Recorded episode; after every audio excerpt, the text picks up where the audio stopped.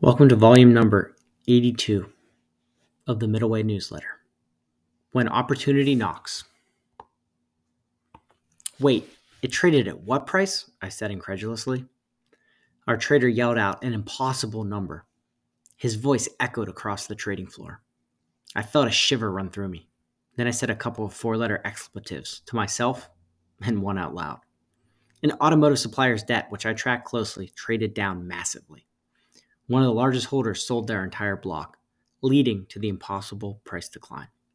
We owned a tiny piece of this debt, and I talked to other lenders and our advisors, legal and financial, daily. We tracked it closely for a potential entry point. When the news hit, I jumped on the phone to ensure that we didn't miss something. Nope, we didn't. Opportunity knocked at this moment. We huddled as a group and quickly decided to buy. We took advantage of follow on sellers building a significant position. The company planned to sell an asset, the crown jewel of the business. When it was announced, the debt jumped from the 30s to the mid 50s.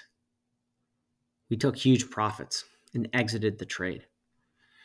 As the debt holders waited for the sale to close, the paper traded down again. It happened when the company closed a plant in Mexico that supported Ford. Suppliers rarely take offensive moves against the OEMs, Ford, GM, and Chrysler, and this shutdown rattled debt holders. Opportunity knocked at this moment. Again, the paper traded back down to the 30s. One of my now good buddies, who I pitched the idea to at a conference after buying the first time, beat us to the punch. His firm bottom ticked the price. I found myself back on the phone, trying to confirm that Ford and Chrysler needed to support the company. When this checked out, it became game on. Once again, we purchased a substantial amount of the paper in the 30s. After the asset sale happened and Ford supported the company, we watched the paper trade back up into the 60s. It took preparation and perspiration to get to that point to pull the trigger on the trades. My good buddy, also a newsletter subscriber, and I joked that we probably never find an opportunity to find an eight figure investment and find 30 points of upside. We hope to be proven wrong, but it's not looking good. The trade worked out because the opportunity knocked, and my team moved on it. Not once, but twice.